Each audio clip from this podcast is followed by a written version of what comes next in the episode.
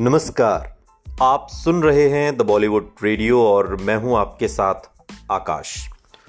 दोस्तों, आज के इस पॉडकास्ट में बात राजेश खन्ना और उनकी फ़िल्म प्रेम कहानी की।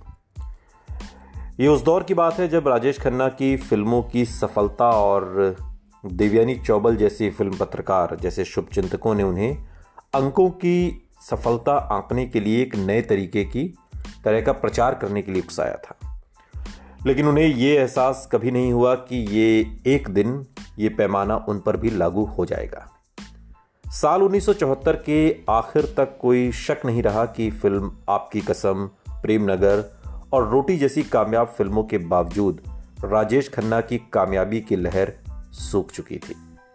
1975 में उनकी एकमात्र सफल फ़िल्म थी प्रेम कहानी और वो ज़्यादा से ज़्यादा एक औसत फ़िल्म थी अगर बिल्कुल नाकामयाब नहीं भी होती तो उनकी बाकी फ़िल्मों की, अगर उसके मुकाबले में इसका मूल्यांकन करें तो।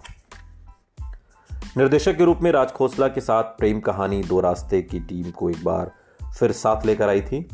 राजेश खन्ना, मुमताज़, आनंद बख्शी और लक्ष्मीकांत प्यारेलाल। आठवीं बार एक साथ आने वाले राजेश खन्ना और मुमताज़ हिंदी सिनेमा की सबसे सफल जोड़ियों में से एक थे। और उनकी कोई भी फ़िल्म टिकट खिड़की पर कभी पिटी नहीं थी, ये एक बड़ी खास बात थी। और बात के दिनों में आज अगर आप मुमताज़ का इंटरव्यू करें तो वो इस बात को बड़ी गौरव के साथ कहती हैं कि राजेश खन्ना के साथ मैंने जितनी फ़िल्में की, सब की सब सुपर डुपर हिट रही। राजेश खन्ना के साथ मैंने कभी कोई फ्लॉप फ़िल्म नहीं की। और अगर राजेश खन्ना को कोई जादू मंत्र चाहिए था तो इससे बेहतर नहीं हो सकता था, और इस फ़िल्म में शशि कपूर भी थे। विनोद खन्ना के साथ एक लंबी खास भूमिका एक मेहमान कलाकार के तौर पर, वो भी इस फ़िल्म में थे। प्रेम कहानी का संगीत लक्ष्मीकांत प्यारेलाल का खास संगीत था। लता मंगेशकर, किशोर कुमार अपने पूरे बहाव में थे इस फ़िल्म में।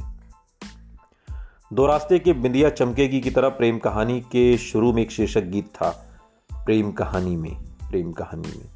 और राजेश खन्ना मुमताज़ की केमिस्ट्री दर्शाता हुआ ये गीत, लेकिन जैसे जैसे फ़िल्म आगे बढ़ी पटकथा पर राज खोसला की पकड़ खोने लगी। क्योंकि जैसे ही रोमानु पहलू की जगह ज़्यादा गंभीर मुद्दे ने जब इस फ़िल्म में अपनी जगह बनाई तो फ़िल्म कुछ और ही हो गई।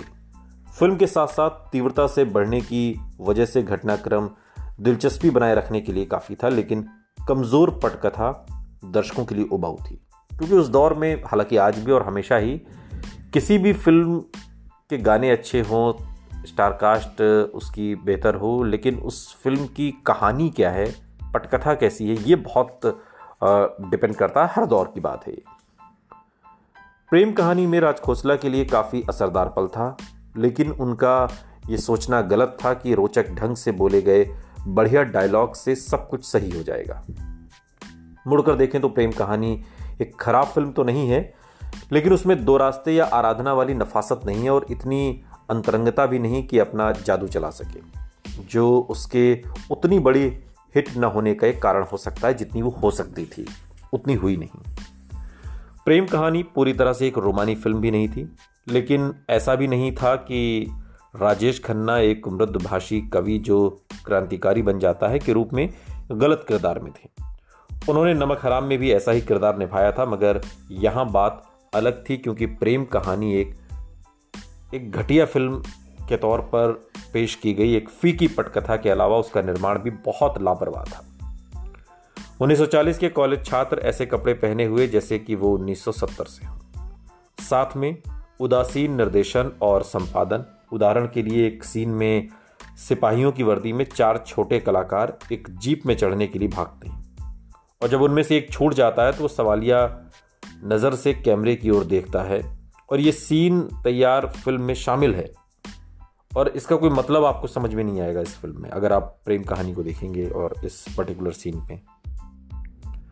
अगर दीवार की असली लोकेशंस ने उसको प्रेम कहानी से ज़्यादा रोचक बना दिया तो सलीम जावेद की उस साल की दूसरी बड़ी फ़िल्म शोले, साल 1975 ने हिंदी फ़िल्मों के निर्माण की रूपरेखा को एक नई परिभाषा दी।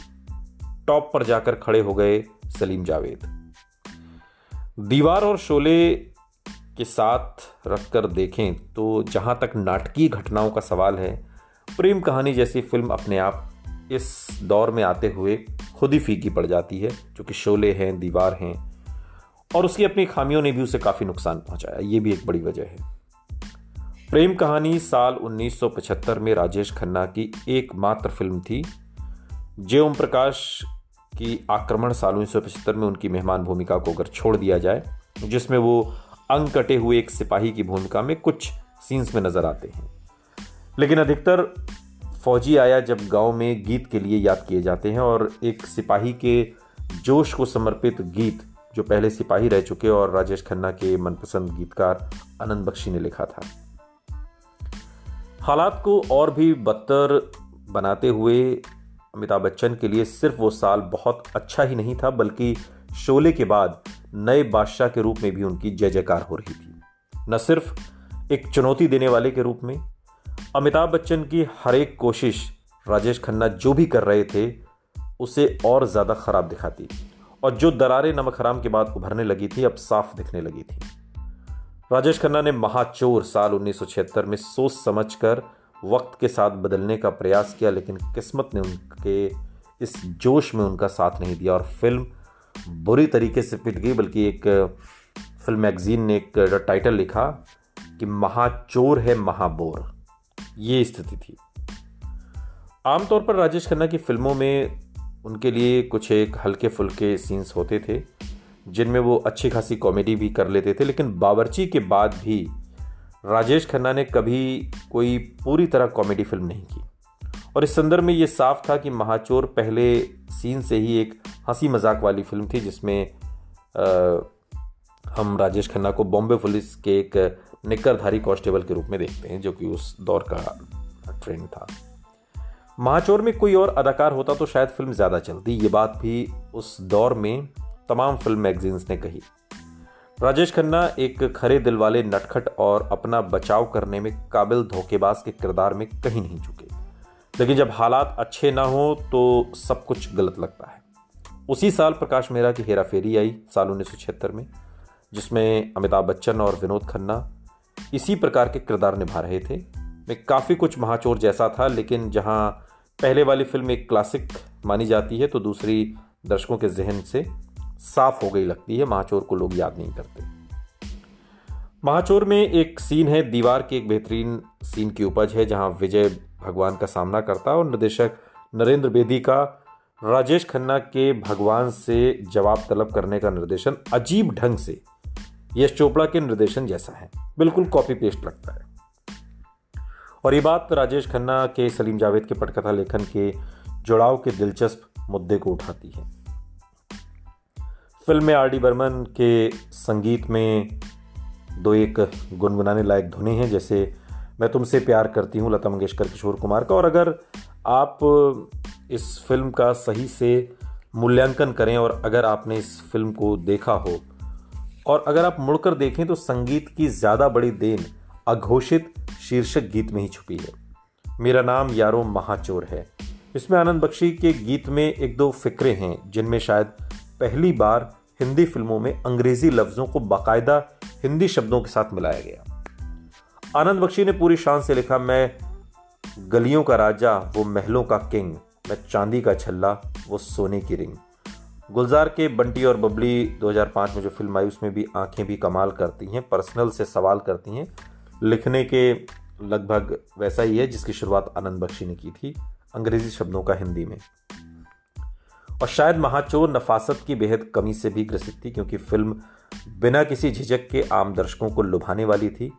फ़िल्म में कांग्रेस जो उस समय सत्ता में थी, के पक्ष में बहुत प्रचार भी था, जिसमें एक सीन में वोट फॉर कांग्रेस भी दीवार पर लिखा था। और राजेश खन्ना एक गरीब बच्चे से वादा करते हैं कि तत्कालीन सरकार दुनिया को उस जैसों के लिए एक बेहतर जगह बनाएगी। आपातकाल के समय सिनेमाघरों में चल रहा यह सीन उस वक्त के सामाजिक माहौल से बिल्कुल अलग था, जिससे दीवार और आंधी जैसी फ़िल्में प्रेरित थीं। उस दौर में आंधी को बैन भी किया गया था और गुलजार साहब की ये फ़िल्म, जिसमें कहा जाता था कि सरकार के खिलाफ जाती हुई फ़िल्म है ये। बदकिस्मती से महाचोर टिकट खिड़की पर ज़्यादा कामयाब नहीं हुई, क्योंकि वो राजेश खन्ना को संभले रहने के लिए कुछ भी दे सकती थी। फ़िल्म उतना नहीं चली जितनी उम्मीद थी, लेकिन उसने उन्हें वापसी के लिए कॉमेडी और हल्की फुल्की फ़िल्में करने का ख्याल ज़रूर दे दिया। अगर मौजूदा हालात का अपमान करना ही तो वो हथियार था जो एक्शन फ़िल्मों ने असरदार होने के लिए अपनाया था। तो राजेश खन्ना ने फैसला लिया कि उनका तरीका विनोद खन्ना और हँसी दिल लगी के साथ ही होगा और हुआ भी। और इसके बाद राजेश खन्ना कुछ इसी तरह की फ़िल्में करने लगे, लेकिन कामयाबी वो वाली दोहराई नहीं जा सकी। सुनते रहिए द बॉलीवुड रेडियो। सुनता है सारा इंडिया।